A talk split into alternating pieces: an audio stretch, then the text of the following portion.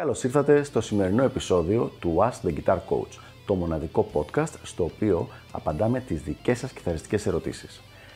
Αν ενδιαφέρεστε να εξελίξετε το παίξιμό σας στο maximum βαθμό, στείλτε μου ένα email στο email ioannis.ioannis.org για να σας ενημερώσω για τα πακέτα εκμάθησης κιθάρας του Elite Guitar Coaching. Πάμε λοιπόν να δούμε τη σημερινή μας ερώτηση.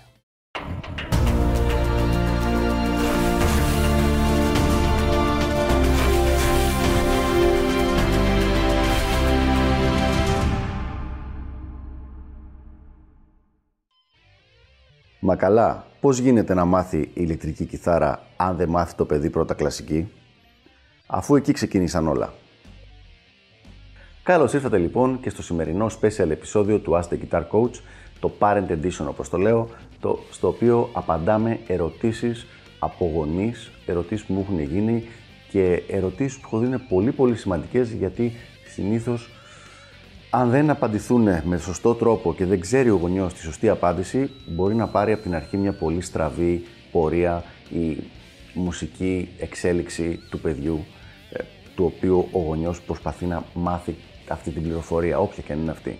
Σήμερα λοιπόν έχουμε μια πολύ συνηθισμένη ερώτηση, η οποία είναι ότι «Μα καλά, γίνεται να μην μάθει πρώτα κλασική πριν μάθει ηλεκτρική, αφού από εκεί ξεκίνησαν όλα». Και η αλήθεια είναι ότι αυτό ακούγεται αρκετά λογικοφανές, δηλαδή στο, άμα το πεις, αφού από εκεί ξεκίνησε, γιατί να μην ξεκινήσει από τη βάση και να πάρει καλές βάσεις. Οπότε λοιπόν θα πάω κάνω και εγώ αυτή την ερώτηση. Σε μια μικρή παραλλαγή όσο αφορά την καθημερινή μας ζωή. Μα καλά, είναι δυνατόν να πάρεις δίπλωμα αυτοκινήτου χωρίς να έχεις μάθει να υπέβεις άλογο ή γαϊδούρι, αφού από εκεί ξεκίνησαν όλα. Για 10.000 χρόνια ο κόσμος, η μετακίνησή του ήταν με γαϊδούρια, με άλογα, και έτσι, με αυτόν τον τρόπο, πώς γίνεται κάποιος να πάρει δίπλωμα αυτοκινήτου χωρίς να μάθει να υπέβει άλογο; Όταν λοιπόν δούμε ακριβώς τον ίδιο παραλληλισμό σε, μια, σε ένα άλλο τομέα, μας φαίνεται πάρα πολύ παράλογος. Και όντως είναι το ίδιο πράγμα ακριβώς και στην κιθάρα. Η ηλεκτρική κιθάρα με την κλασική κιθάρα έχουν πάρα πολύ λίγα κοινά χαρακτηριστικά. Μπορώ να το πω με πολύ σιγουριά και ίσως και με ένα μικρό ποσοστό αυθεντίας καθότι έχω μεταπτυχιακά διπλώματα και στους δύο τομείς. Οπότε είναι, βλέπω πολύ ξεκάθαρα ότι είναι πολύ μικρό το κοινό σημείο τους. Τώρα, όταν λέμε πολύ μικρό, κάποιος ο οποίος παίζει 5 χρόνια κλασική και πάει να μάθει ηλεκτρική, σίγουρα θα του είναι πολύ πιο εύκολο από έναν ο οποίος δεν έπαιζε τίποτα. Δεν ήξερε καθόλου κιθάρα, δεν είχε μάθει τίποτα και πάει να μάθει ηλεκτρική. Αλλά αν κάποιος θέλει να ξεκινήσει κάποια χρονική στιγμή να μαθαίνει ηλεκτρική κιθάρα, επουδενή δεν πρέπει να τον κατευθύνουμε να πάει να μάθει κλασική, γιατί από εκεί ξεκίνησαν όλα. Υπάρχουν πάρα πολλοί λόγοι για αυτό το πράγμα. Ο πιο σημαντικός είναι ότι το δεξί χέρι της κλασικής κιθάρας είναι τελείως διαφορετικό με της ηλεκτρικής, τελείως διαφορετικό γιατί στην κλασική χρησιμοποιούμε δάχτυλα ενώ στην ηλεκτρική πένα. Μετά, ο, η τεχνική του αριστερού χεριού είναι, δεν είναι τελείως διαφορετική, αλλά είναι ένα 50-60% διαφορετική. Άρα πρακτικά, μαθαίνοντας κλασική κιθάρα το παιδί, εφόσον αυτό που θέλει να μάθει ηλεκτρική, έτσι, τότε χάνει το χρόνο του. Πραγματικά χάνει το χρόνο του.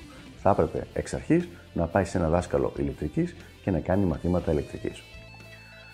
Οπότε λοιπόν, πότε πρέπει κάποιος κιθαρίστας να πάει να μάθει ή πότε τουλάχιστον συμβουλεύω κάποιον να πάει να μάθει κλασική κιθάρα, η απάντηση είναι πάρα πολύ απλή.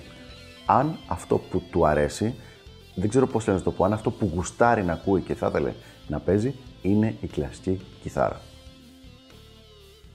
Σε αυτή την περίπτωση, όντως, θα έπρεπε το παιδί, θα έπρεπε ο κιθαρίστας να πάει να ξεκινήσει μαθήματα κλασικής κιθάρας και να μάθει σωστά την τεχνική και όλα αυτά τα πράγματα του συγκεκριμένου οργάνου και των συγκεκριμένων μουσικών ιδιωμάτων, επειδή του αρέσει. Αλλά προσοχή, είναι πολύ μεγάλο λάθος αν κάποιος θέλει να μάθει ηλεκτρική και κάποια τα μουσικά ιδιώματα της ηλεκτρικής κιθάρας να πηγαίνει να μαθαίνει κλασική επειδή και καλά εκεί ξεκίνησαν όλα. Πώς έχει γίνει λοιπόν τόσο διαδεδομένο το συγκεκριμένο πράγμα, εκτός ότι ακούγεται λογικό φανές; Δυστυχώς έχει γίνει διαδεδομένο από τα οδεία. Τα οδεία συνήθως έχουν μέσα καθηγητές κλασικής, τουλάχιστον μέχρι την τελευταία δεκαετία ήταν έτσι τα πράγματα. Οπότε, όταν κάποιος γονιός πήγαινε τα παιδιά για μάθημα, για να γραφτούν στο οδείο και έλεγε το παιδί θέλει να μάθει ηλεκτρική κιθάρα, του έλεγε ο Διάρχης, ναι, ναι, να μάθει ηλεκτρική. Βέβαια, πρώτα θα μάθει κλασική, γιατί από εκεί ξεκίνησαν όλα. Παρόλο λοιπόν που αυτό δεν ισχύει, ήταν μια, ένας τρόπος marketing των οδείων για να σιγουρέψουν ότι θα έχουν ένα μαθητή ε, για αρκετά χρόνια, ο οποίος θα, παίρνει, θα είναι κάθε μήνα εκεί, θα κάνει και μαθήματα θεωρίας, θα παίρνει μέρος και στις εξετάσεις, τα οποία όλα αυτά είχαν ένα οικονομικό ε, αντίκρισμα αρκετά μεγάλο για το οδείο ως επιχείρηση. Άρα ο λόγος που έχει γίνει αυτό το πράγμα δεν ήταν επειδή πραγματικά χρειαζόταν, αλλά ήταν κάτι το οποίο βόλευε οικονομικά το οδείο. Βέβαια, για να μην είμαι τόσο αφοριστικός, υπάρχει και περίπτωση ο κάθε οδιάρχης απλά να μην ήξερε. Δηλαδή, πολλές φορές έχουμε την εντύπωση ότι ο επιχειρηματίας, ο οποίος έχει ένα οδείο, έχει όλες τις τις ε, γνώσεις που υπάρχουν μέσα σε αυτό το οδείο. Κάτι το οποίο έχω δει ότι πάρα πάρα πολύ σπάνια ισχύει. Μπορεί λοιπόν ο άνθρωπος όντως να μην ήξερε και να λέει: Ναι, εντάξει, ε, λογικό είναι να ξεκινήσεις κλασική. Όμως, η αλήθεια είναι ότι αυτό το πράγμα, σαν πληροφορία, δεν ισχύει, δεν στέκει και το παιδί το οποίο θα ήθελε να μάθει ηλεκτρική, ε, που δεν είναι, θα έπρεπε να ξεκινήσει με κλασική. Θα έπρεπε να βρει έναν καθηγητή ηλεκτρικής κιθάρας που να τον εκπαιδεύσει αμέσως και κατευθείαν στο μουσικό είδος και στο μουσικό όργανο το οποίο τον αγγίζει και τον οποίο, το οποίο δείχνει ότι μπορεί να το αγαπήσει. Αυτά λοιπόν για το συγκεκριμένο θέμα. Ελπίζω να βοήθησα. Μην ξεχάσετε να αφήσετε τα σχόλιά σας από κάτω και καθώς και οποιασδήποτε ερωτήσεις μπορεί να θέλετε να απαντήσουμε σε επόμενα επεισόδια του Ask the Guitar Coach και τα λέμε την επόμενη φορά. Γεια χαρά!